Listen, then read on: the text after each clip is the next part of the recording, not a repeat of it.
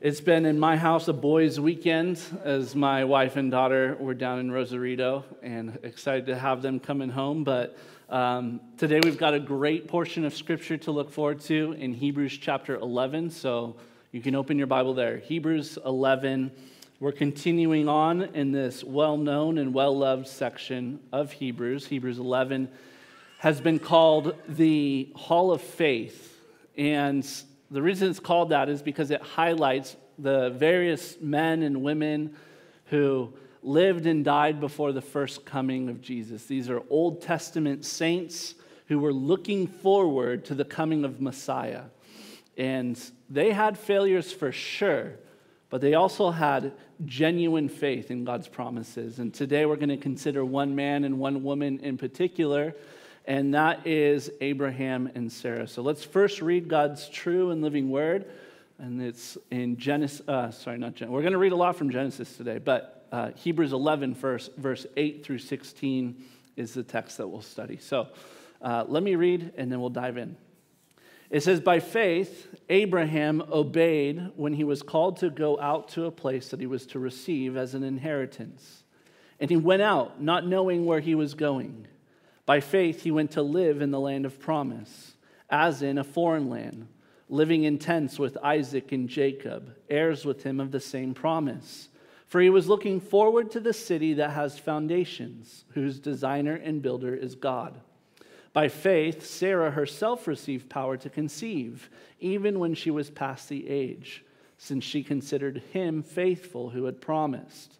Therefore, from one man, in him as good as dead, were born descendants, as many as the stars of heaven, and as many as the innumerable grains of sand by the seashore.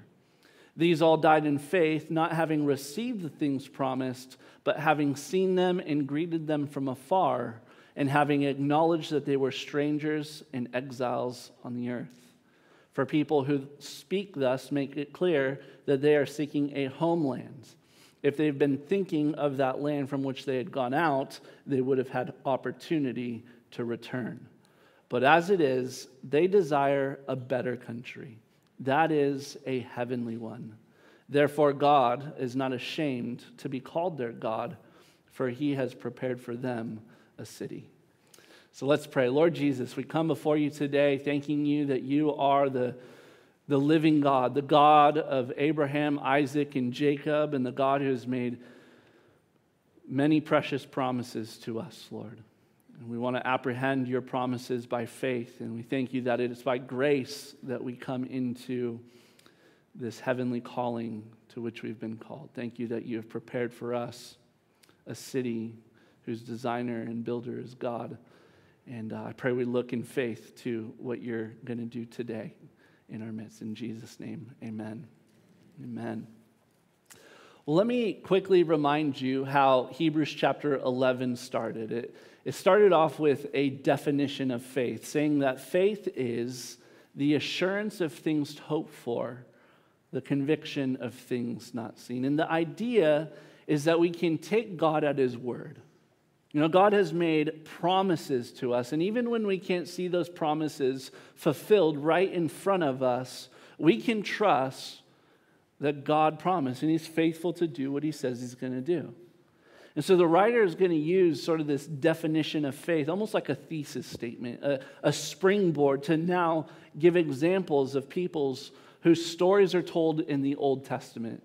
Um, by repeating those words by faith, he shows that it's always been by faith that God is pleased with man and that God rewards those who seek him when they seek him with their whole heart. And so last Sunday, you know, we considered the faith of Abel and the faith of Enoch and the faith of Noah. And their testimonies, their lives were recorded for us in Genesis chapters 4 through 10.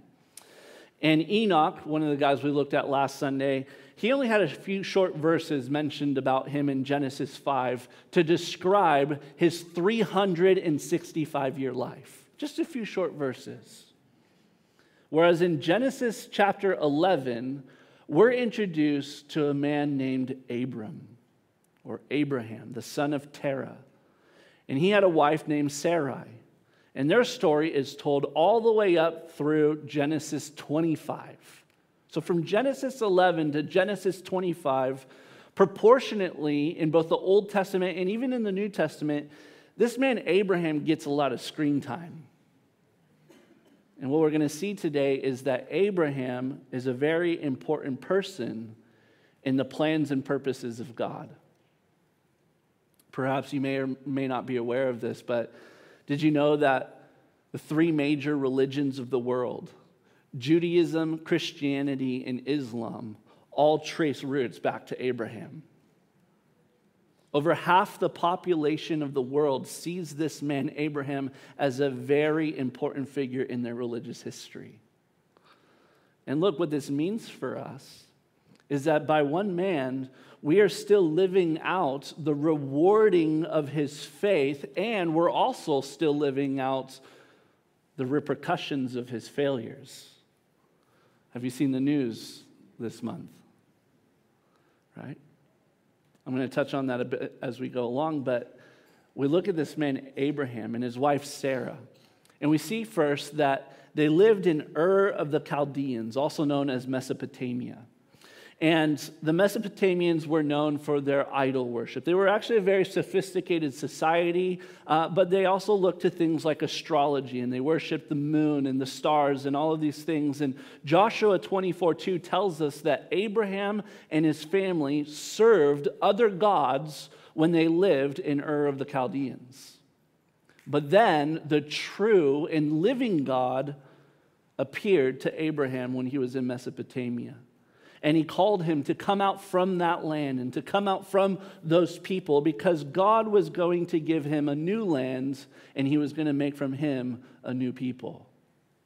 And so Abraham responded to God's calling, and that's when God made a promise to him, saying that he would give Abraham his own land and his own people. And that land is the land of Canaan, which is modern day Israel.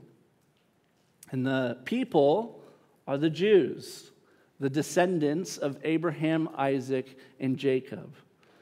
Jacob, who was Abraham's grandson, was renamed Israel, and he had 12 sons. Those 12 sons became the heads of 12 tribes that would eventually inhabit the land that God promised to Abraham and his descendants. And so, look, the, the Bible, it is a book of faith, but did you also know it's a book of history? It's a book of history. It tells us about people in these t- real times, in these real places. And, and so, Stephen, in the New Testament, in the book of Acts, Acts chapter 7, explains Israel's history uh, before the religious leaders as they're about to stone him for his faith in Jesus. So, right before dying, this is what Stephen says about Abraham. Again, this is Acts chapter 7, verse 2 through 6. It says, And Stephen said, Brothers and fathers, hear me. The glory, uh, the God of glory appeared to our father Abraham when he was in Mesopotamia, before he lived in Haran, and said to him, Go out from your land and from your kindred, and go into the land that I will show you. Then he went out from the land of the Chaldeans and lived in Haran. And after his father died, God removed him from there into this land in which you are now living. And they were in Israel at the time. Verse 5 Yet he gave him no inheritance in it, not even a foot's length, but promised to give it to him as a possession and to his offspring after him, though he had no child. And God spoke to this effect that his offspring would be sojourners in a land belonging to others who would enslave them and afflict them 400 years. Now, look, if you're a little bit lost at this point, uh, you just want to keep listening, but you're also going to want to do this. You're going to want to go back into the book of Genesis, the first book of the Bible, and read from chapter 11 to chapter 25 to get the full scoop on Abraham's life story and what that means for your faith. But if there's one key section one key section that I want to draw from in all of those chapters to tell us a little bit about Abraham. It would be his calling that happened in Genesis chapter 12, verse 1 through 7. So let's read that text. It says, Now the Lord said to Abram, he was named Abram before God renamed him Abraham, so don't get confused there, same guy. Now the Lord said to Abram, Go from your country and your kindred and your father's house to the land that I will show you. And I will make you a great nation, and I will bless you and make your name great so that you will be a blessing. I will bless those who bless you, and him who dishonors you I will curse. And in you all the families of the earth shall be blessed. So Abram went as the Lord had told him, and Lot went with him. Abram was 75 years old when he departed from Haran.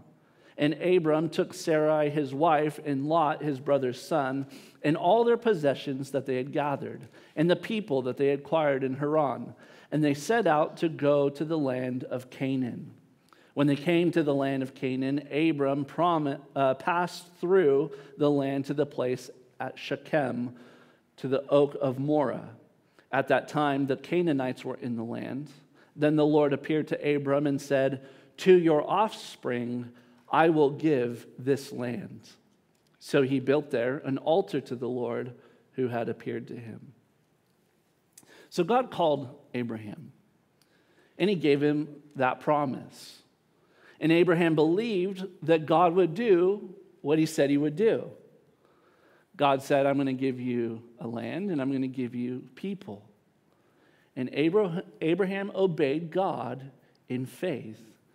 And then it says in Romans chapter 4, verse 11, that he became the father of all who believe. To the Jews and all of the Gentile nations that are blessed through the covenant that God made with Abraham. So, with all that history, and trust me, there's so much more but you're going to want to go read for yourself Genesis chapter 11 to Genesis chapter 25 to, to, to dig out more. But we come back to Hebrews chapter 11, and things are hopefully going to now make a little bit more sense to us when we read this verse.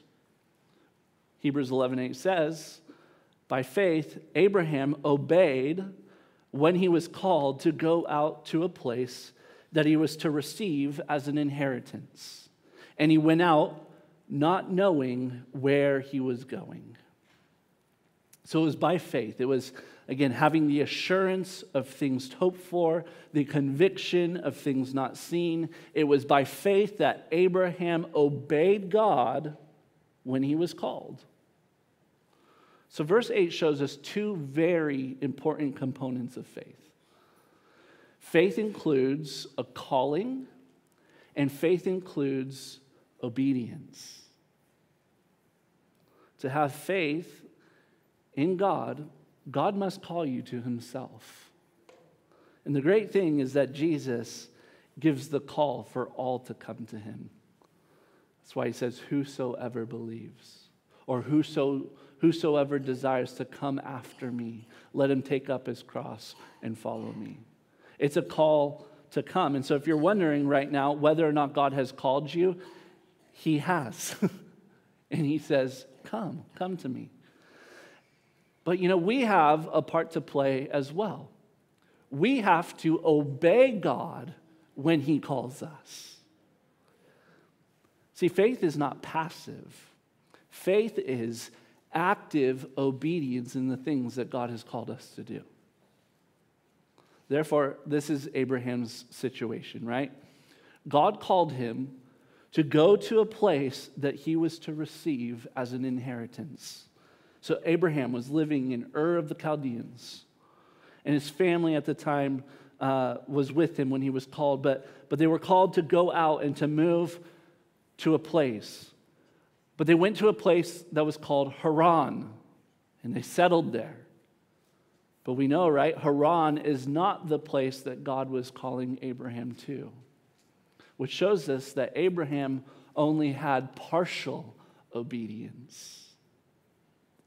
And this is going to come up time and time again in Abraham's life, where he will do what God tells him to do, but only partially, you know, only halfway.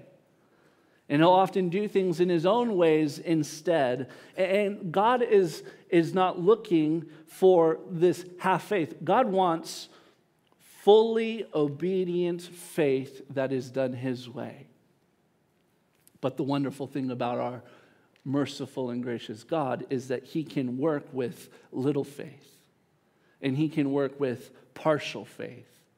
God wants to grow you in your faith, that you would fully trust Him. But even with what little faith we have, God can still work. And so we know that Abraham does eventually set out from Haran, but notice what it says. It says, and he went out not knowing where he was going. And that's exactly when faith is required. When we don't know where in the world God is leading us, when we don't know how in the world God is going to get us there, that is when faith is required. And that's what obedient faith looks like. Obedient faith is this it's when you trust that God has called you and then you take steps of faith in that direction. You believe that God will be with you the entire way through, even in a misstep. You rest on the fact that he who promised is faithful, even when we are faithless or have very little faith. You believe that God will always follow through on the things that he has promised. And then you wait and you watch and you see all the ways that God works through obedient faith. But even still, there's this element where you can't see what will happen at the time of the calling. You know, when God called me and my family to plant this church, in the middle of a pandemic. And we were still living in Santa Barbara, and God was calling us to move down here. We didn't know a single person. I didn't see any of this.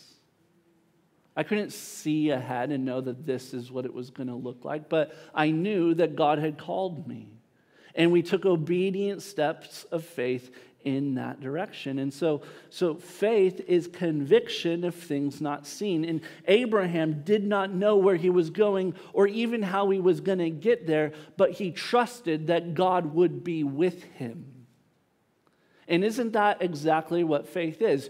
You, you might not know how, who, what, where, when, why. All of those questions may be a big blank in your life, but the biggest thing that you know is this God is with you.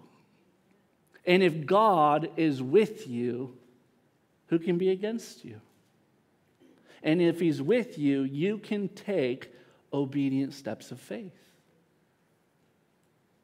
And so, verse 9 says, By faith, he went to live in the land of promise, as in a foreign land, living in tents with Isaac and Jacob, heirs with him of the same promise. As, as we read earlier, and as you can go read more in depth later by reading Genesis chapter 11 to verse 25 to learn more about Abraham's faith. By the way, that's the third time I've mentioned to go read Genesis 11 to verse uh, 11, chapter 11 to chapter 25.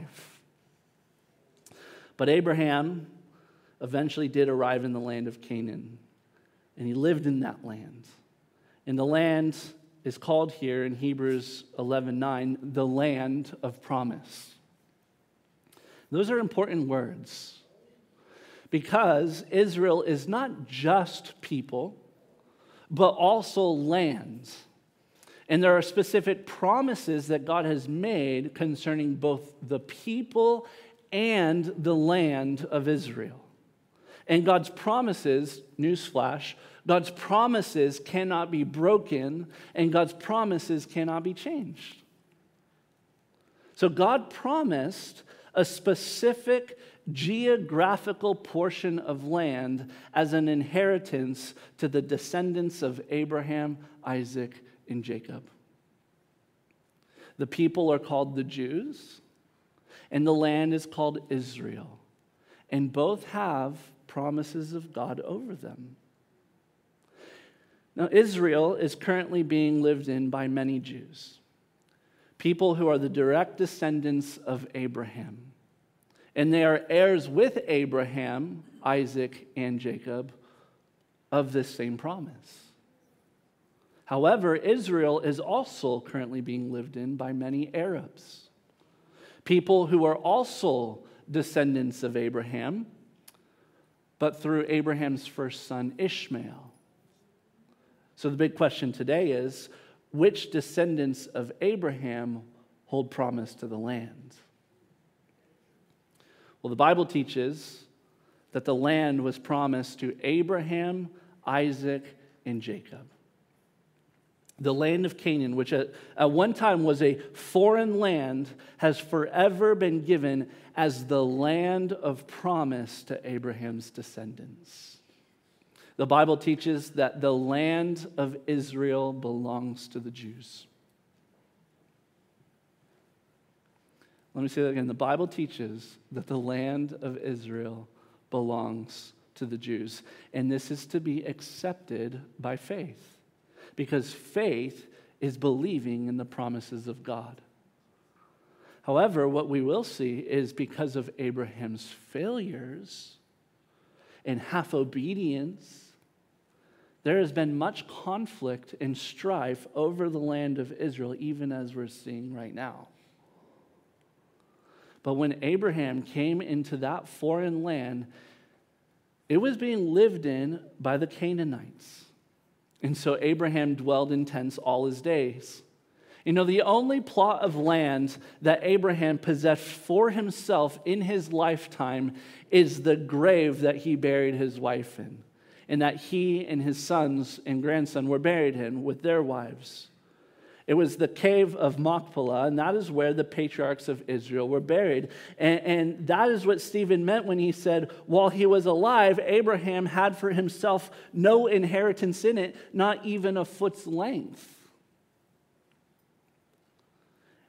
So that means that Abraham was a sojourner, a tent dweller, living in a foreign land. And, and you know, you might kind of think that's a bit of a bust. Because here Abraham's being told he's going to have land, he's going to have people, and he gets there, and that land is inhabited by, by these uh, Canaanites and, and, and all of their descendants. And there's one big problem Abraham and Sarah can't have kids. Sarah's womb was barren, and so how could Abraham have all of these descendants? Well, verse 11. By faith, Sarah herself received power to conceive, even when she was past the age, since she considered him faithful who had promised. Again, for the sake of time, I can't cover all of Genesis chapter 11 to chapter 25. But if any of these stories are new to you, you're going to want to go read the book of Genesis to inform your faith. Because look, guys, this is the bedrock of our faith. And, so Genesis chapter 11, verse 30 says, Now Sarai was barren. She had no child. The Bible also says that Sarah was very beautiful. And this got Abraham into a few sticky situations, but you're going to have to go read if you want to hear those stories.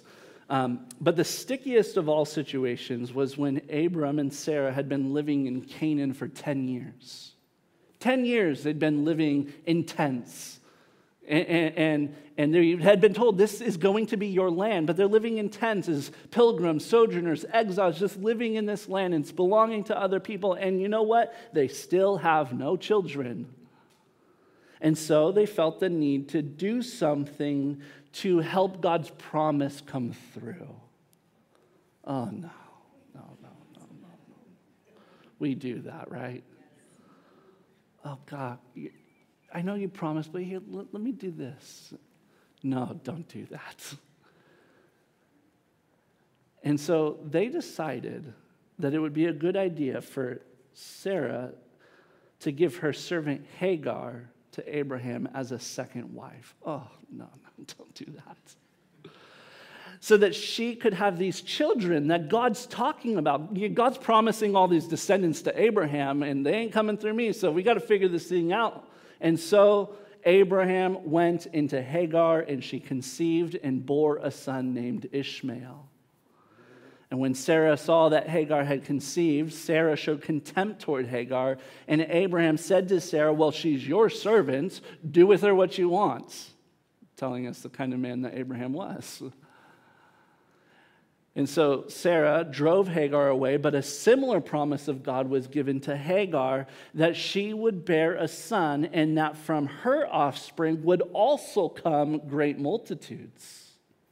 The Lord said to Hagar in Genesis 16:12 that her son would be a wild donkey of a man and that his hand would be against everyone and everyone's hand against him. And so Ishmael is the forefather of many of the Arab nations. And it is through Ishmael that the religion of Islam traces its history back to Abraham.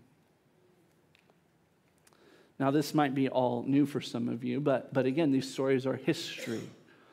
They most certainly pertain to our faith, but they also pertain to, to the current events even happening right now in the Middle East. And this is what I meant when I said a few weeks ago to have the news about Israel in one hand and to have your Bible in the other hand. Because the Bible is going to give understanding to what is happening in our world right now. God has promises that are still being fulfilled. Promises for the church, but also promises for Israel, promises for the Jewish people. And so keep watching with eyes of faith at the things that God is doing and read your Bible. Now, Abraham loved Sarah, and they grew old together, and the promise of children with Sarah seemed like it just wasn't going to come through. And so when Abraham was 99 years old and Sarah was 90, God made a covenant with Abraham. And it was a covenant that was marked with a name change and circumcision. God renamed Abram Abraham, and he renamed Sarai Sarah. And we read this in Genesis chapter 17, verse 15 through 21. We see this promise of God to Abraham and Sarah where it says, God said to Abraham, As for Sarah, your wife, you shall call her name Sarah. Or you shall not call her name Sarai, but Sarah shall be her name. I will bless her, and moreover, I will give you a son by her. I will bless her, and she shall become nations. Kings of people shall come from her. Then Abraham fell on his face and laughed and said to himself, Shall a child be born to a man who is a hundred years old? Shall Sarah, who is 90 years old, bear a child? And Abraham said to God, Oh, that Ishmael might live before you. And God said, No. But Sarah, your wife, shall bear you a son, and you shall call his name Isaac. And I will establish my covenant with him as an everlasting covenant for his offspring after him. As for Ishmael, I have heard you. Behold, I have blessed him and will make him fruitful and multiply him greatly. He shall father 12 princes, and I will make him into a great nation. But I will establish my covenant with Isaac, whom Sarah shall bear to you at this time next year. So, verse 11 by faith, Sarah herself received power to conceive even when she was past the age, since she considered him faithful who had promised. So Abraham and Sarah believed God. Not, not all at once. In fact, Sarah laughed when God said that she was going to give him a son. God's like, Why are you laughing? And, and, and she, she retreats. But then she does receive a son in her womb. And that child grows, and then that child is born, and she names that son Isaac, which means laughter.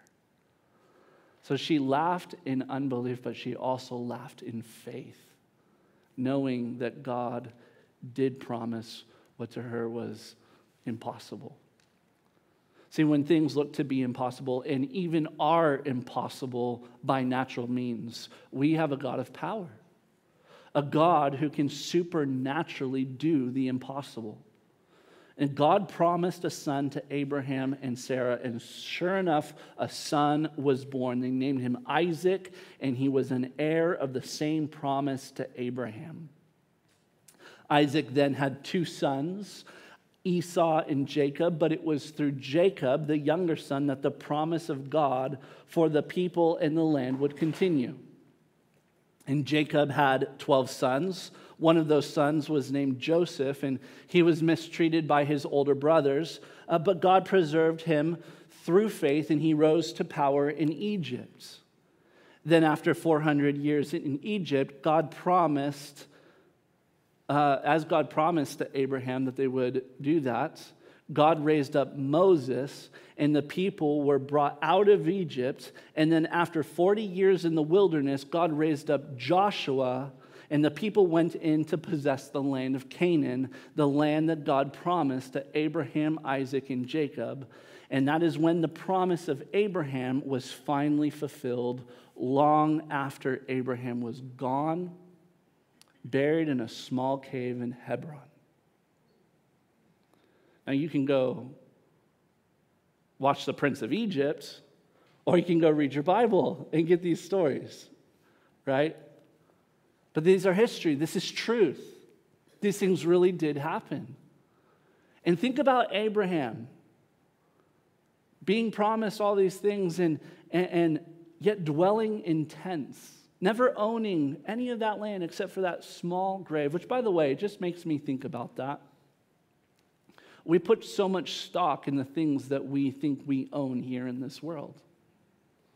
You know, the Bible talks about how we are sojourners, pilgrims, exiles living in this land, that our true home is heaven, and that we are just passing through here. And so, whatever you own here is like a tent. It's temporary. It's not meant to have any sort of permanence. And so, yes, what a wonderful thing, say, to own your home. That's, that's great but it's still a tent. As you live in these fleshly bodies and, and you have all these clothes, they're, they're really just clothes to put over your tent. And, and, and you know, when you die, you're not going to own that home. You're not going to own all of these clothes, all of these possessions that we put so much faith and put so much stock in and so much identity in. These are all going to be gone. You know, it's been said, you never see a hearse pulling a U-Haul.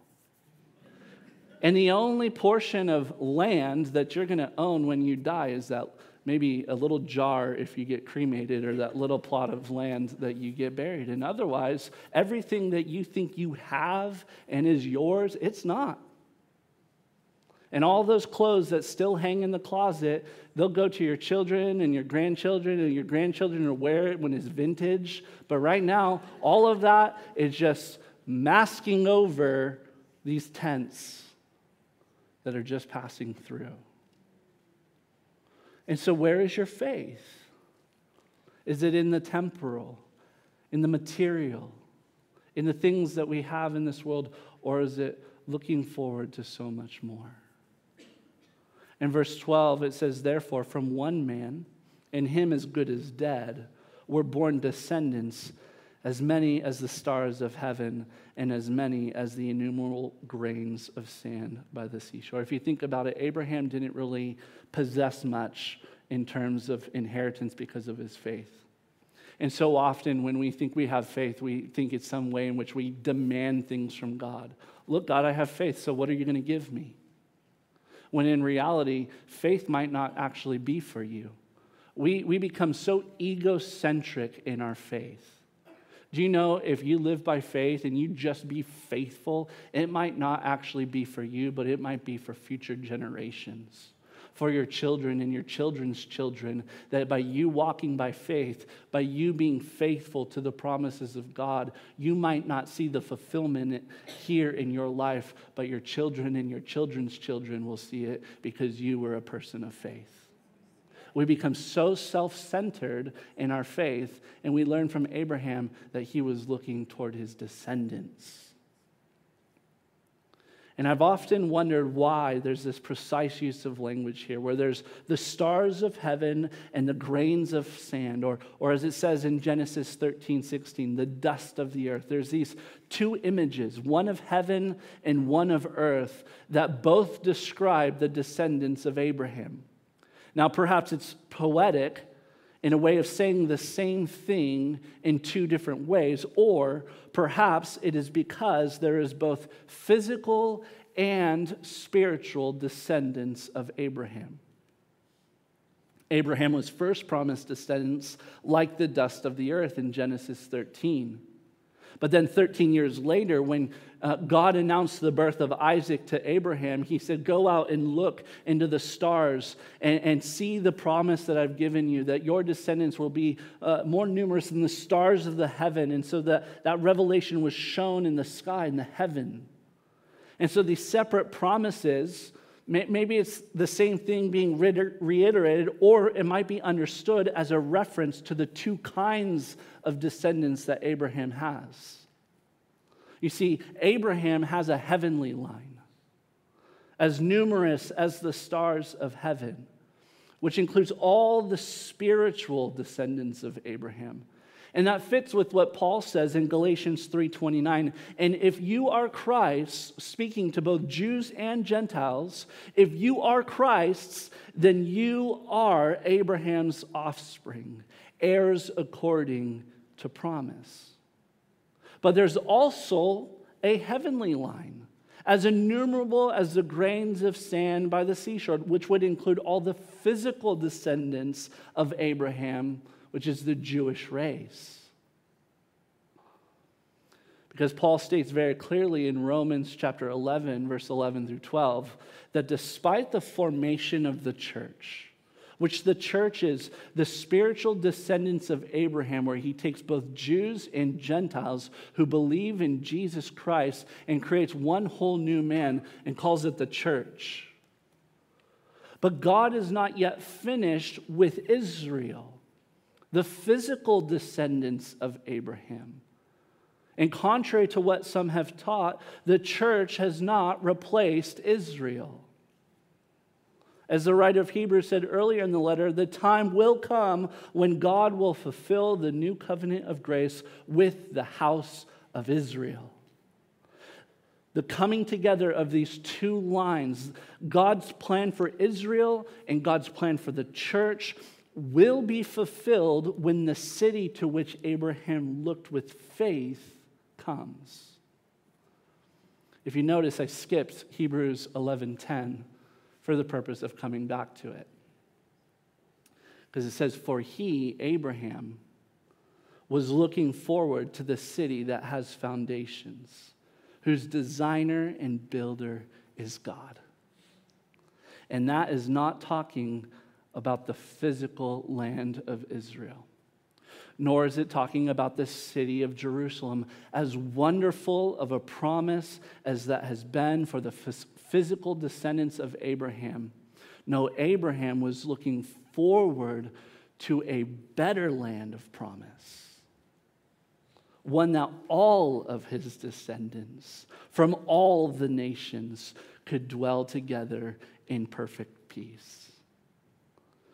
Do all the nations, do all the descendants of Abraham dwell in perfect peace in the city of Jerusalem? No. Nor will they ever this side of eternity. And look, there, there is a war happening right now over this very thing. And this is a spiritual matter, and, and God is involved in what is taking place right now in the conflict that is happening in the Middle East. And it grieves our hearts, it breaks our hearts to see war. It, it puts an ache in our soul to hear of children dying. And there is coming a day when no longer will it be said, a child will die in its young age. And no longer will it be said that a man dies before his time is old. But that we will dwell in perfect peace and perfect harmony. And this is talking about the new Jerusalem that will come down with the new heaven on the new earth. And Abraham, by faith, could see that promise up ahead for his spiritual descendants. Abraham saw at the start of the Bible in the book of Genesis the same thing that John saw at the end of the Bible in Revelation. And they saw a city whose designer and builder is God the city on whose gates will be written the names of the 12 tribes of Israel, the city on whose foundations will be written the names of the 12 apostles. And at the end, we're going to read from Revelation 21 so that you can see exactly what I'm talking about. But Abraham was looking for something better when he came into the land of Canaan. And, and while the land of Israel is great, and it is a promised inheritance for the Jews, and I'm so bummed that we're probably not going to go in April. Um, but here's what we need to realize God has a special plan in place in his heart for Israel because, you know, Jesus was born in Israel. And Jesus lived in Israel, and Jesus died in Israel, and Jesus was buried in Israel, and Jesus rose again in Israel, and Jesus said that he would be coming back. And you know where he's coming back? Israel. Israel, yeah, amen. Israel is very important to God's redemptive story. Absolutely is. The Bible teaches this. And so, in no way do I want to diminish God's promises to Israel, but I do want to say this because Hebrews 11 tells us this.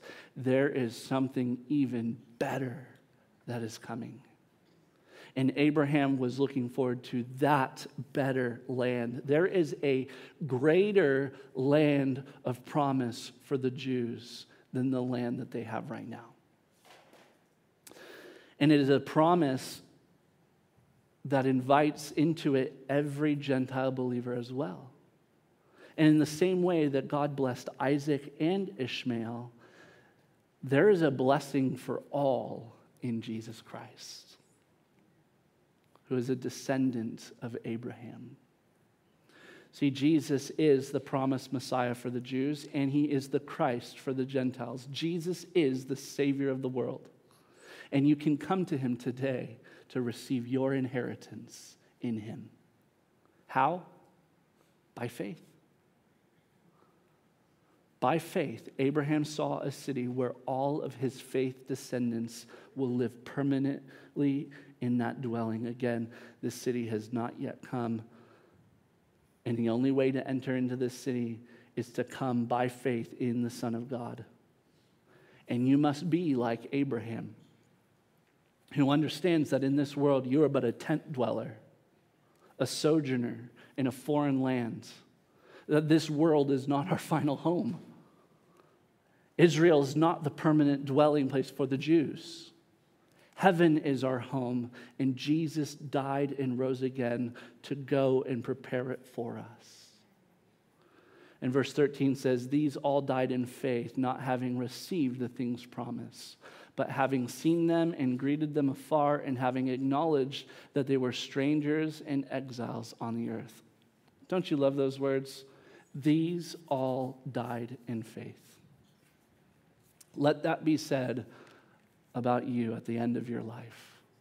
That when you breathe your last breath on this earth, which the Bible says your life is but a breath, but when that last breath is given, Will it be said of you, he died in faith, or she died in faith? These all died in faith, not having received the things promised. And this is the reality for every single person since the time of Adam. There are promises that are waiting to be fulfilled for us that can only be fulfilled in death. And these promises have been seen by many with faith throughout the ages. Namely, that is the promise of heaven. And the New Testament begins with Matthew chapter 1, verse 1, stating that Jesus is the descendant of Abraham. And we read in the Gospels that as Jesus walked among this earth, he said, I am the God of Abraham, Isaac, and Jacob. He didn't say, I was the God of Abraham, Isaac, and Jacob. He said, I am the God of Abraham, Isaac, and Jacob because he's the God of the living and not the dead. And those patriarchs are alive and well with Jesus right now because they finished their race of faith and received what was promised. Jesus is the object of our faith. And if we have faith in Jesus, when we die, that is when we really live. If you believe that Jesus is your God and Savior, then you will be with him in this city that he has prepared for those who love him. But you must acknowledge that you are but a stranger in exile on this earth. This place is not our home, heaven is our home. And it is a better country. Verse 14 says, For people who speak thus, make it clear that they're seeking a homeland this verse brought me so much comfort because when I was preparing this message, I was thinking about how, I'm writing out all these biblical truths, and these are the things that I'm going to be sharing from God's word. And but will there be people here on Sunday who will be thinking, what in the world is this guy talking about? What is he saying? But I took so much comfort in those words because it says, people who speak thus, because I speak in this way, it is because I've made it clear that I'm seeking a homeland. God has spoken to us in His Word that, that when we die, we will appear before God as our judge.